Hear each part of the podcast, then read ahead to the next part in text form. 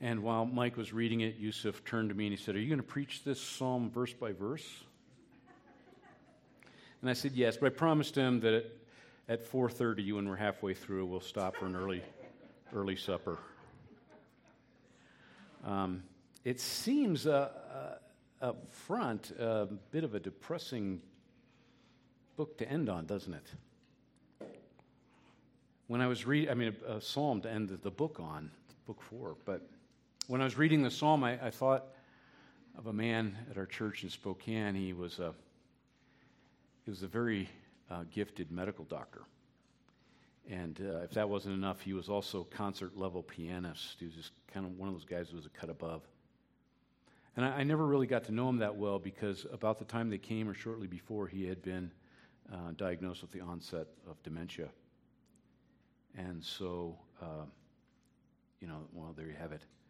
Um, and I, I, did his memorial. And I remember at his memorial, they had, a, as is often the case, they had a whole set of, of pictures.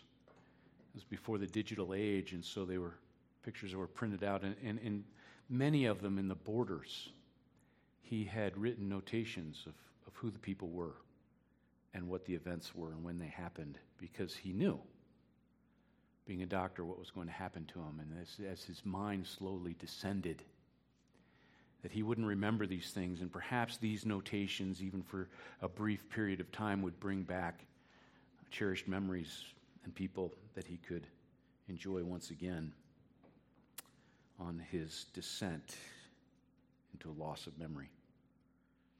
And that dual idea of descent and loss of memory, I think, is what made me think of, of, him when I thought of this psalm, because this psalm is, as I've called it, a dreadful descent.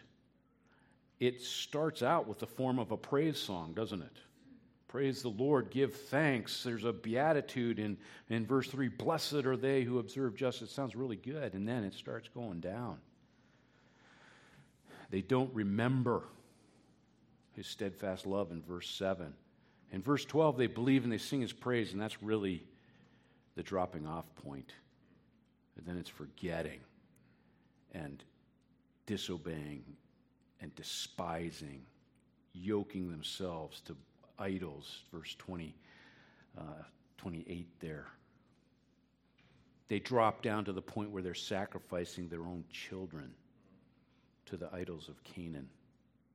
And then you see in verse 43 Many times he delivered them, but they were rebellious. They were brought low through their iniquity.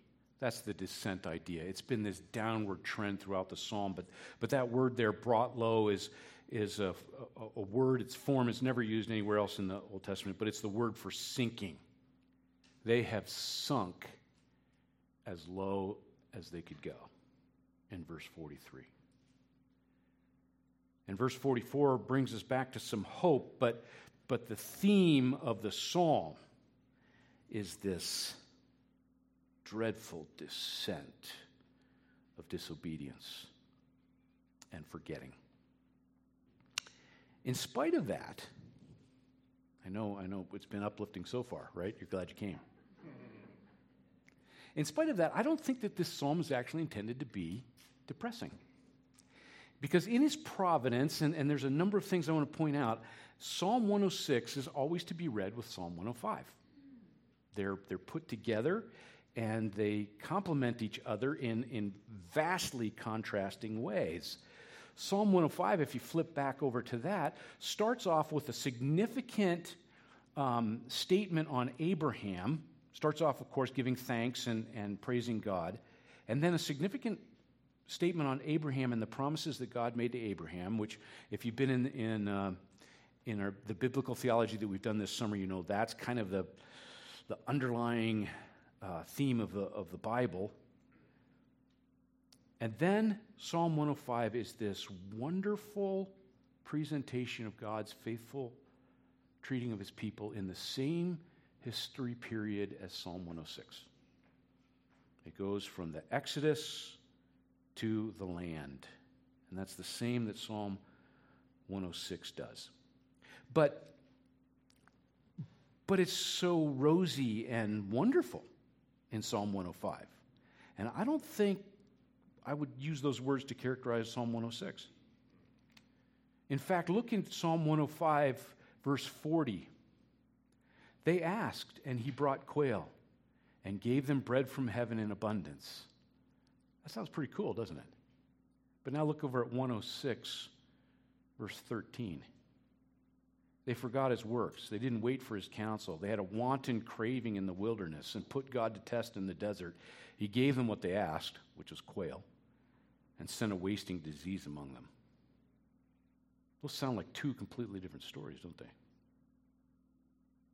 sounds to me like um, in, in, in our time, the, the Instagram story.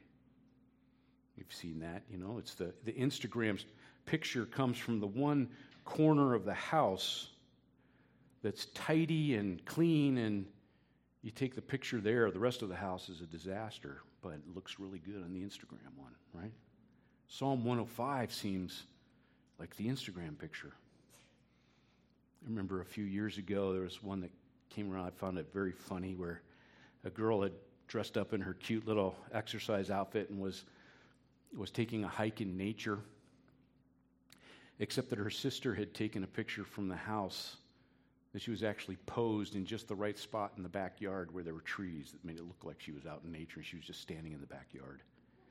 It's Instagram versus reality. Except they're both reality. Psalm 105 describes the faithfulness of God that He is working these things out, and there isn't a hint of all the trouble. If we just had Psalm 105, and I'll just speak for myself here, I would get a bit cynical. And I would say, that's, that's great, but that's not my life. My life is full of, of sorrow and heartache and pain, and this seems a bit rosy. But if all I had was Psalm 106 without Psalm 105, I might be tempted to doubt and to despair. At what point is God going to stop remembering his covenant? Because of my sin and because of our sin. But, but combined, I don't think we're supposed to be depressed by Psalm 106. I, suppose, I think we're supposed to realize this is a prayer. That the form of Psalm 106 is that this poet is interceding for his people, and the reason that he knows that it will be true is because of the faithful God who's presented in Psalm 105. That's his story. That's the way he does things. And his faithfulness in 105 in blessing his people is matched by his faithfulness in 106. Because if you read the law, you realize that you, you will see that God says, If you act this way, I will bless you. If you act this way, I will punish you. And so Psalm 106 is certainly about God's faithfulness because he's doing exactly what he said he would do. And in every prayer in the Old Testament that you can see, there's the truth that comes out that if his people will turn back to him and repent, he will restore them. And I think that's what you have in Psalm 106. It's not a hopeless, depressing thing. You have a confession and a casting back upon the grace of God that he will remember his covenant and he will restore his people. So it's really not quite as bad as what it first comes across. It's a prayer. You can see after the, the opening of verses 1 through 3, he says, Remember me, O Lord, when you show favor to your people. When you do come and restore them and save them and, and bring them back, include me. Let me be part of that. And then in verses 6 through 46, you have a recounting of a, third person recounting, actually. So I think he's a bit, he's praying and preaching at the same time.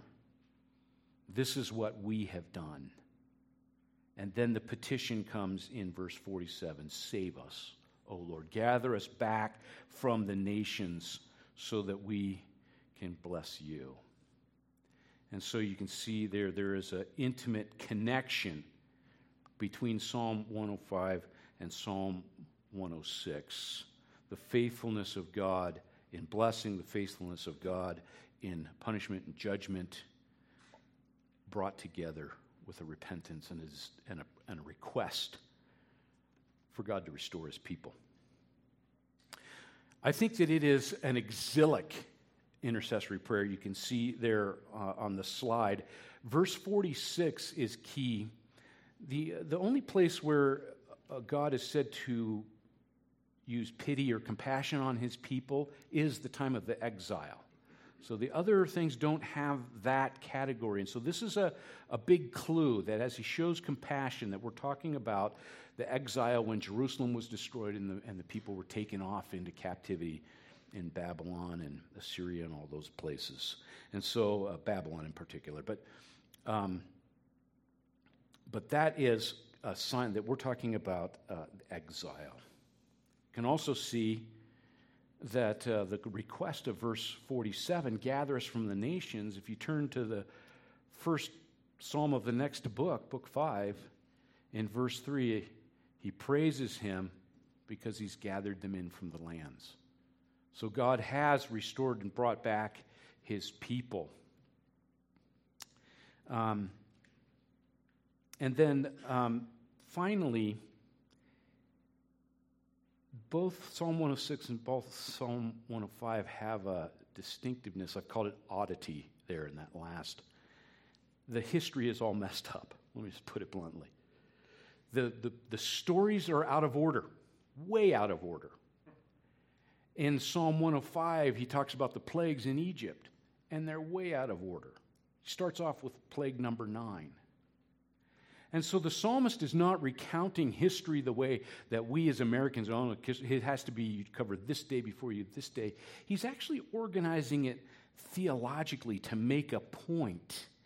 And the center point in Psalm 106 is in verses 24 through 27. They despised the pleasant land. They murmured in their tents. This is the episode of the spies in Numbers uh, 13 and 14, where Moses sent spies into the land and they came back and they said, Oh no, they're giants. We can't do this. And, um, and God says, Well, if you're not going to trust me, you're going to die in the wilderness. Oops. And there's the, there's the layout uh, of course, that symmetry idea that's so common. I was just telling Matt that I, as I was going through my notes this morning, I realized with some chagrin that the third line down, the sins coming out, is not a title that works because the sin listed in verses 16 through 18, which is the rebellion of Korah, uh, is one of the sins after that midpoint. So I hate to inform you guys, but my, my structure there is not inspired. I'm going to have to, go back and do some more thinking about it, which I'm really intrigued to do. But this, this structure actually comes from John Stek and his notes in the NIV Study Bible, which I commend highly to you. I would put it up as one of the best three commentaries on Psalms that there is, and you get a, all the other study notes out of it. And he based it on the lines, the number of lines of Hebrew are, are in symmetry. So the structure's right, but my titles are going to need some reworking. But that being the case, that symmetry there tells two things. First off, we're going to hear about the same sins in the first part that we're going to hear about the second part. So we're actually going to be able to learn from the psalmist what the big sins were that he thinks because he repeats them. He, the, he tells us in the first half and then repeats them in the second half. And second, it points the center point being the rebellion where they simply reject the promises of God. What he promised to Abraham, we don't believe he's going to do, and, and he has them die in the wilderness. Which I think makes verse 27 then the nail in the coffin that this is a poem that was composed during the time of the exile because it says he'll make their offspring fall among the nations, scattering among the lands. That actually wasn't part of the story in Numbers 13 and 14. God said, You're going to die in the wilderness, but he never said anything about their offspring. I think the writer is saying here what they did in the wilderness in their faithful rejection of God is what we have done that has brought on the exile. And so there's this, this point is that he has theologically um, put all of this together with an emphasis on mediation that I want us to note with Moses and with Phineas to say something very specific about the sins of Israel and, and then petition the God of Israel to gather them back so that they might give thanks and glory in his name. The request of uh, verse 47. So that's kind of the structure of Psalm 106 and how it all uh, fits together, notwithstanding the fact that I've got to go back and, and do a little more work. Um, but I want us to, to now go through it, not verse by verse, but to kind of go through and, and, and get the, the feel of this psalm. And the first thing that I would like for us to note is the reality of repentance. If you see there in verse 4 and 5, the writer is very concerned in his prayer that he be included with God's people, that he is one of them when God comes to save his people. That's what he is on about, is saving his people. And the writer says, Let me be one of them. Include me when you show favor. Help me when you save them so that I can look upon prosperity, that I can rejoice. And he is interested in being included with God's people. And then in verse 6, he does something pretty stunning. Look at that first line. Both we and our fathers have sinned. We have committed iniquity. We have done wickedness. He includes himself with his ancestors a solidarity with them, that, that he is part of them in this. And I think that there is a, a, a, tremendous truth here, but we have to pause for just a second to uh, kind of make sure it's clear in our heads because we live in an age or in a time where uh, we are told that we need to assume the responsibility for sins of the past. And so there's a, a discussion, a, a, national discussion going around about reparations uh, in terms of race and responsibility and things like that. And uh, I don't know if you have dug down past some of the soundbite stuff, but it's a fascinating discussion. And some of the insights and, and uh, statistics are, are amazing on it. And I don't know where you stand on it, and I'm not going to make any statements about it. The reason I point it out is I want you to know for sure that is not what this poet is talking about. He is not talking about historical solidarity. Rather, he is talking about theological solidarity. And that's what I meant when he says in verse 27, he just simply assumes that the sins that, that they have done that have caused the exile are the same sins that caused his fathers to fall in the wilderness. This is a very biblical idea. It shows up in things like, all we have sinned and fall short of the glory of God. All we like sheep have gone astray and turned everyone to his own way. There's none righteous, all have become corrupt. That's the psalmist. And then that's repeated also by Paul in Romans 3. It's an idea the heart is deceitfully wicked. Who can understand it? The notion that we are in this together is the reality of repentance. I cannot say, yeah, but I wouldn't do that. Yeah, but I'm not that bad. The psalmist comes before God and he simply says, This is the boat that I'm in with my forefathers. We are sinners. We stand before you vis a vis God as sinners, and I have no excuses. You are treating us this way because of your faithfulness. You have said that you would because of who we are. I am with them, and I'm petitioning you now, interceding to be different. This is how some of the great uh, prayers of the Old Testament start. Let me read just a few verses from Nehemiah's prayer in, in Nehemiah 1.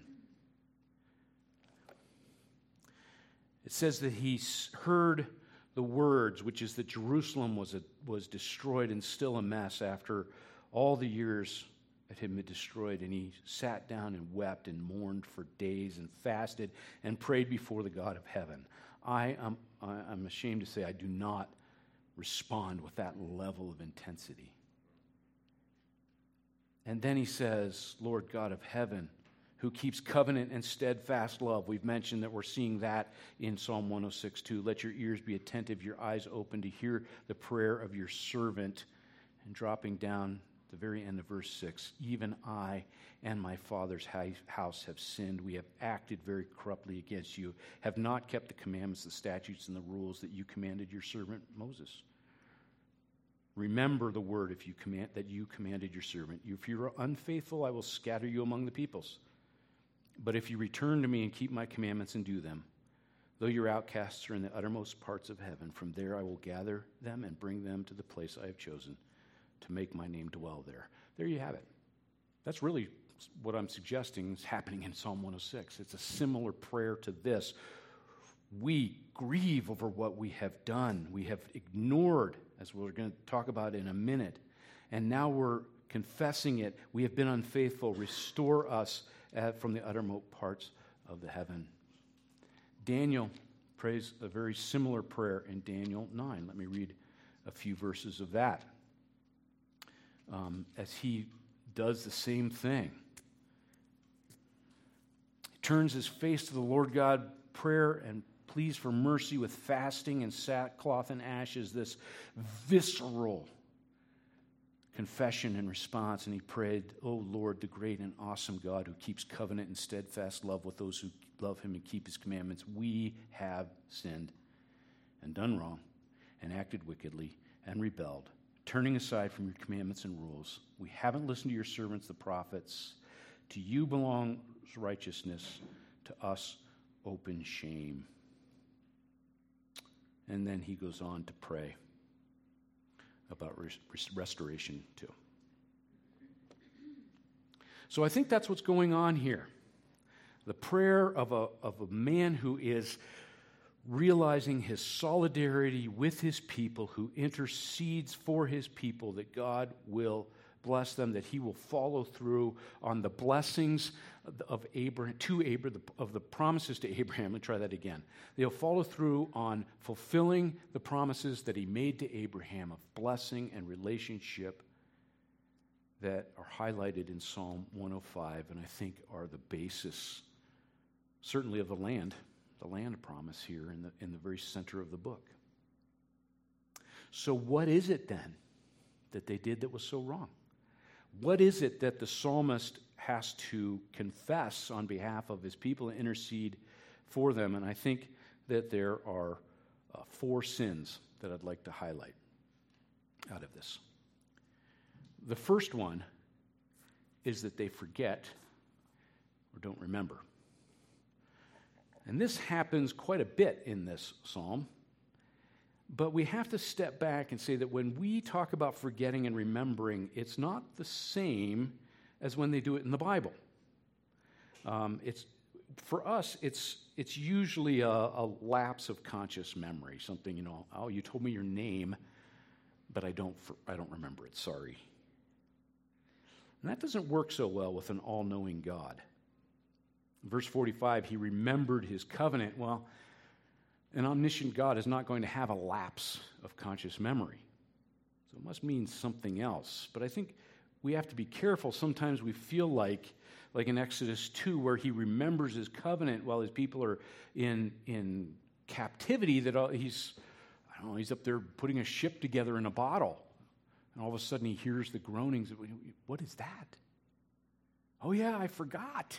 I left the Israelites no, it's not that.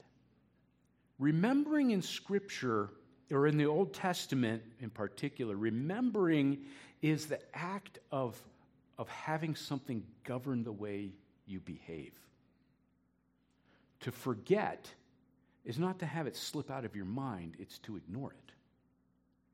There are a lot of memorials in the, uh, in the law and in, in the early books of the, of the Bible. Let me point out just one. As the Israelites came out of, um, or came across the Jordan, they each took a stone, a big stone, and they made a giant pile of them.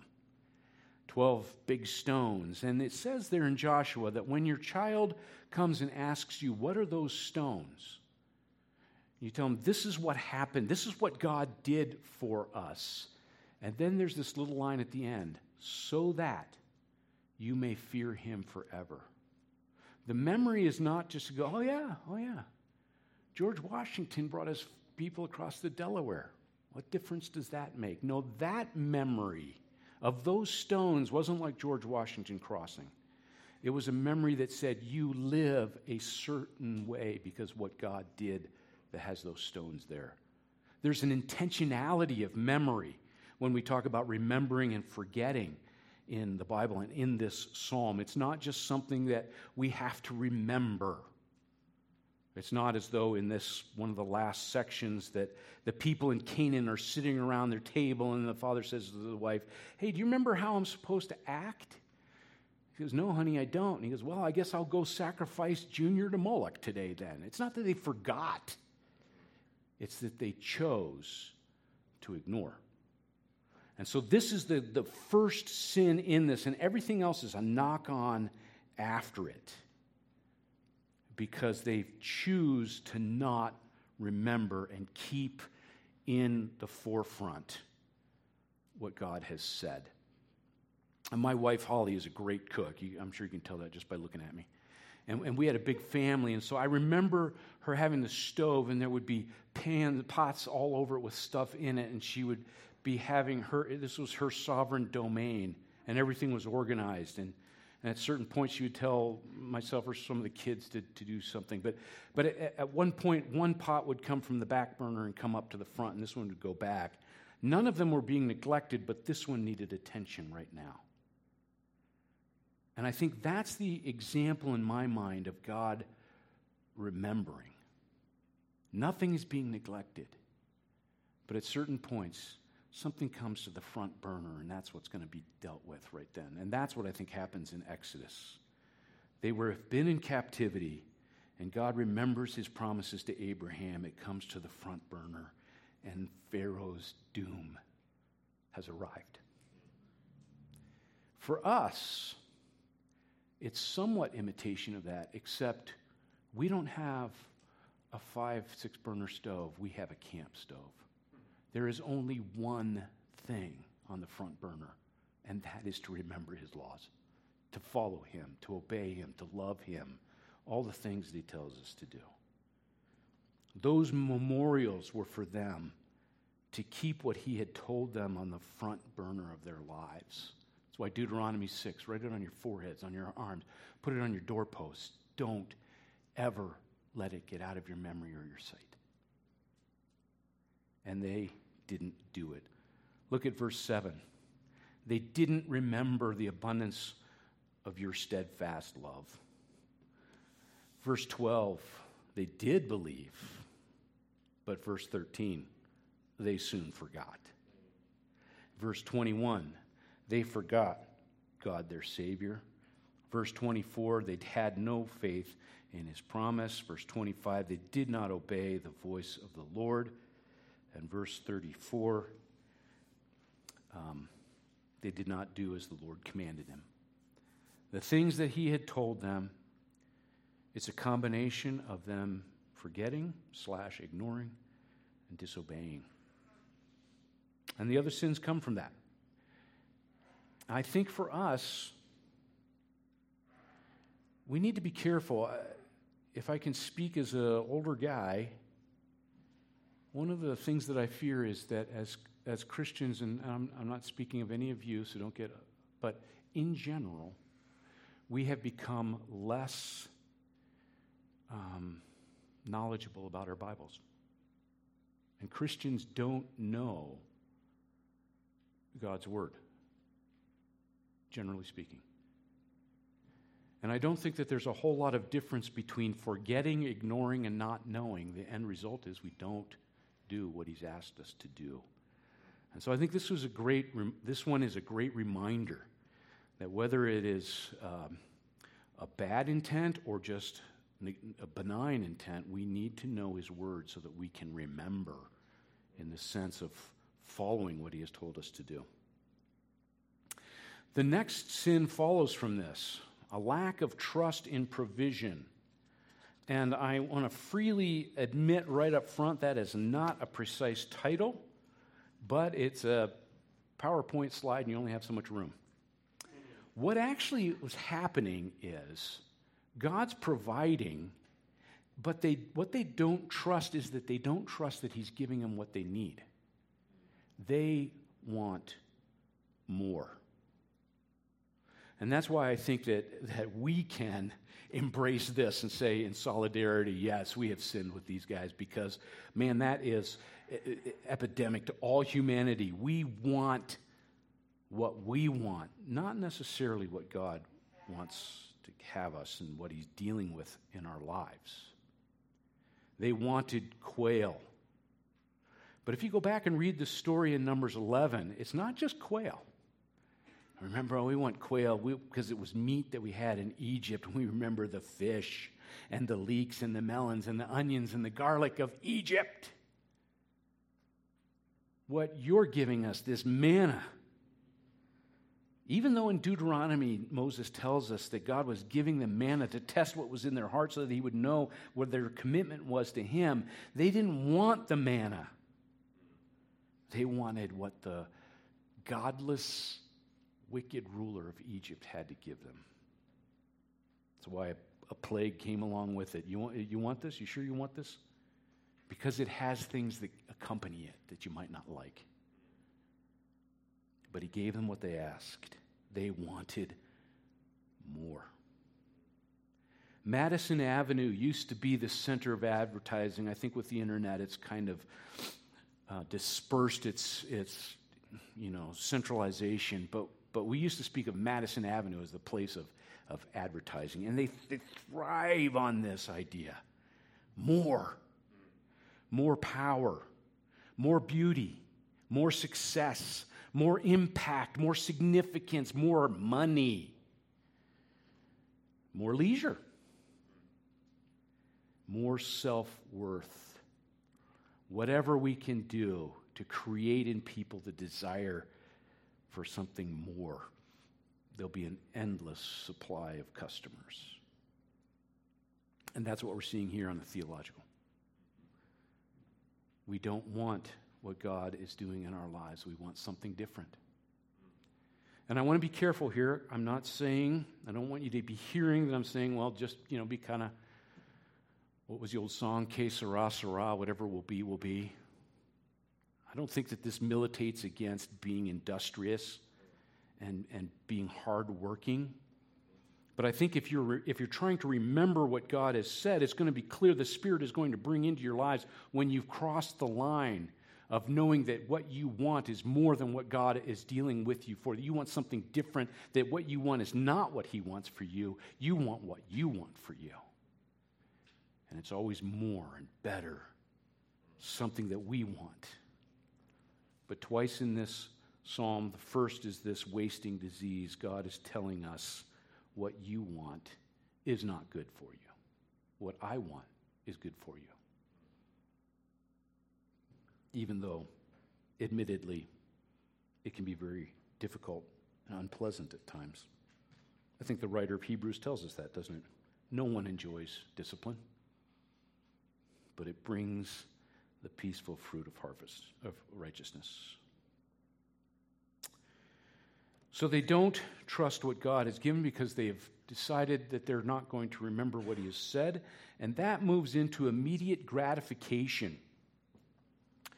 Now, there's a lot of things that I could say about idolatry, and I've chosen um, just in these few moments, it's immediate gratification. If they're after something different than what God has told them to be after, they're going to find some way to pursue it. And that's where the idolatry comes in. They're going to be looking for the security and for the, the provision that they don't feel that God is going to provide for them. And that was the calf at Horeb, the golden calf. Moses has been up on the mountain for 40 days. We're not sure he's ever coming back. We need to have something to follow. And lo and behold, apparently Aaron just dumped a bunch of gold into the fire and out popped a golden calf. At least that was his story. They exchanged glory for the image of an ox that eats grass.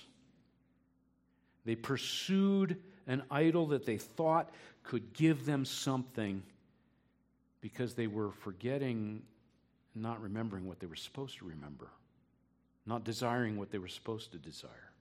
And this psalm is clear that that is not the way to go. In, in verse 28, you see the ate sacrifices offered to the dead. Um, the NIV translates that, and, I, and they, they kind of interpret it for us, and I think they've hit it right on. It's offered to God, to lifeless gods, lifeless idols. So I don't think that you've got some, you know, idolatry and worship, of the dead or whatever. I think he's speaking, as the Old Testament so often does, lifeless gods.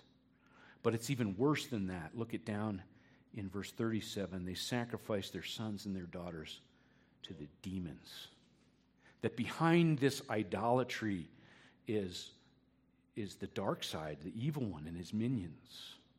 And so when God says to them, I'll give you what you ask, but it isn't going to be what you want, we get a glimpse behind the curtain, don't we?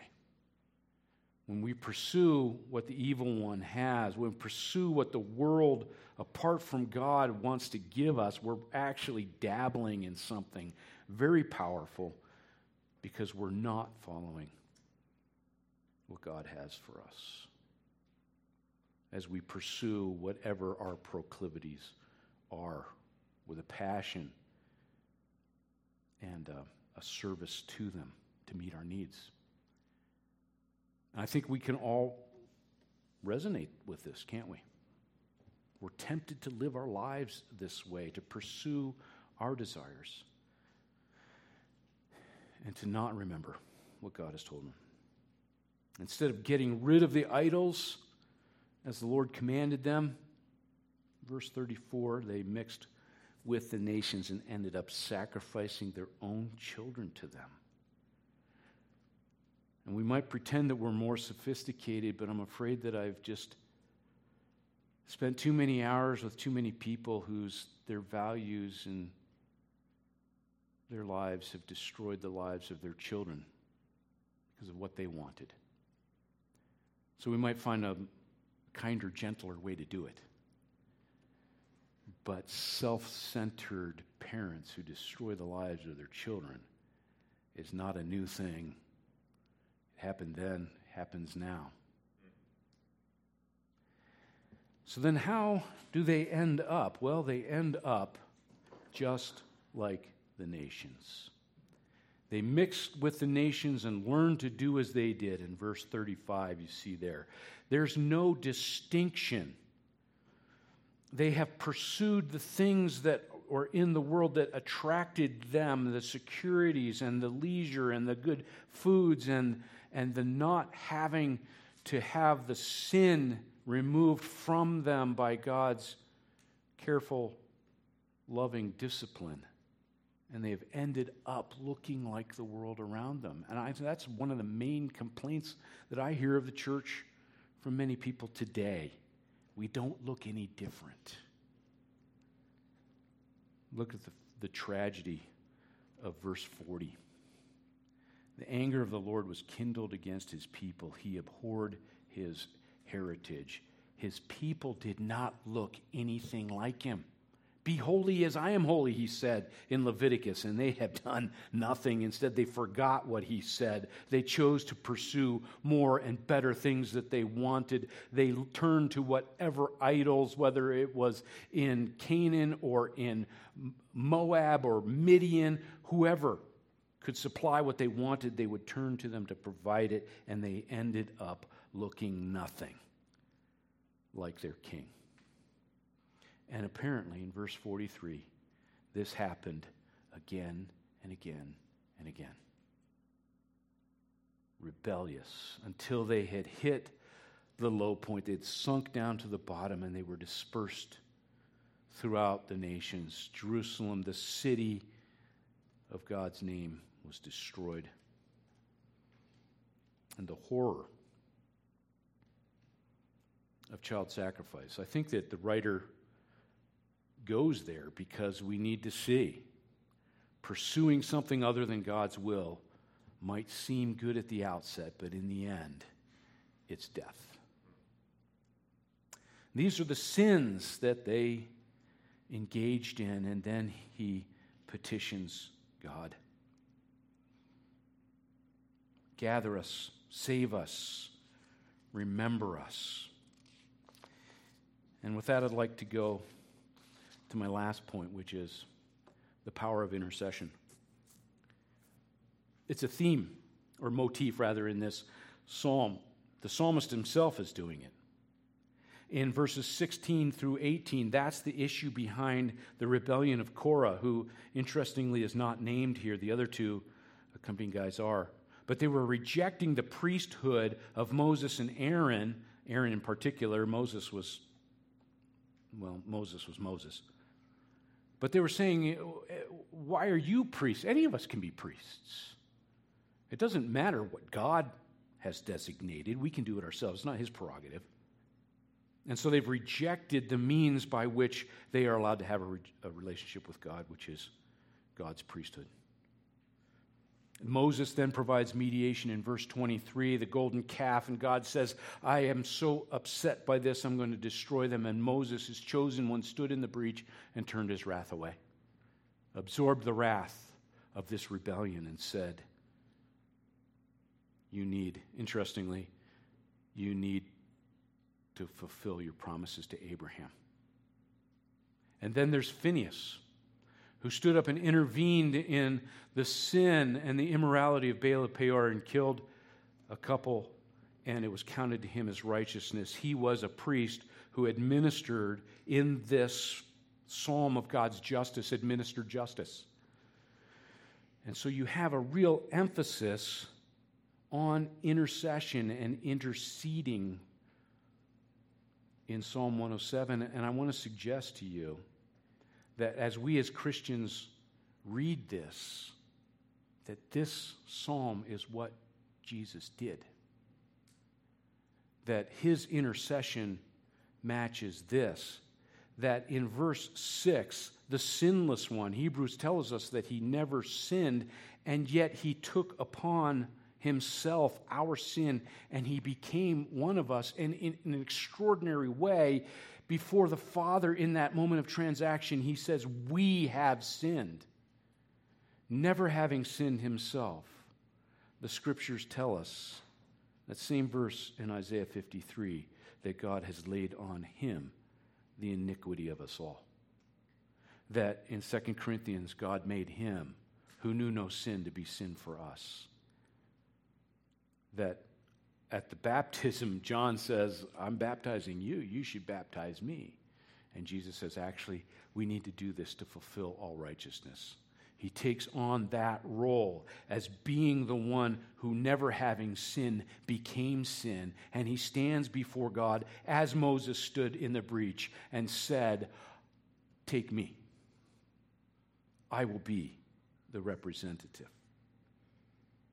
I will turn away the wrath and God's punishment fell upon him.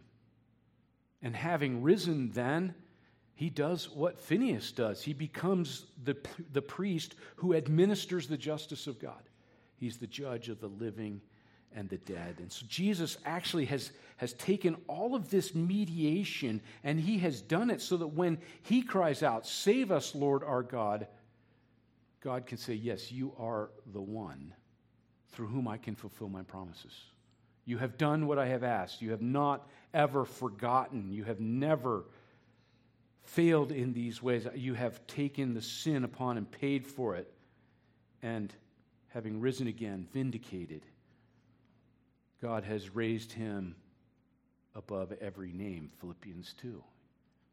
He took on He left the form of God, took on the form of a servant. He left his position and his glory, took on the form of a servant, identified with us, and then paid for our sins. So that the mediator here can say, Bring us together. And the poet wants to be a part of that. That what Jesus, the great priest, has done has become the one mediator, Paul says in 1 Timothy 2. The one way of hope, the one way that God is going to fulfill his promises, his faithfulness that we see in Psalm 105 that he's made to Abraham and he's carried through his people. It is going to be through Jesus who is going to counteract all of this sin through his mediation. And it's not just going to be so that we can have our sins forgiven and receive salvation. That's, for this psalm, I think that's actually just walking through the door. But once we get into the room, we find out that the task is to be his heritage. That this mediator who is able to save his people through his mediation is also able to break the cycles of those sins. That he is able to make us into a heritage that is pleasing to the Lord instead of abhorrent to him. And so it is a full orbed psalm, not of depression, but of focusing us in on these mediators, these pictures that point to the one who could do all of it, who could help us shun these sins of turning away and forgetting and, and all that that leads to, so that we can be saved, children of God, who are pleasing heritage to Him, His chosen ones, full of thanks, full of praise, full of glory as the psalm ends. So it ends up pretty good. It ends up a stunning tribute to our King Jesus, who did it for us, who did this psalm. Let's pray together. Father, may ponder through the psalm before our closing song.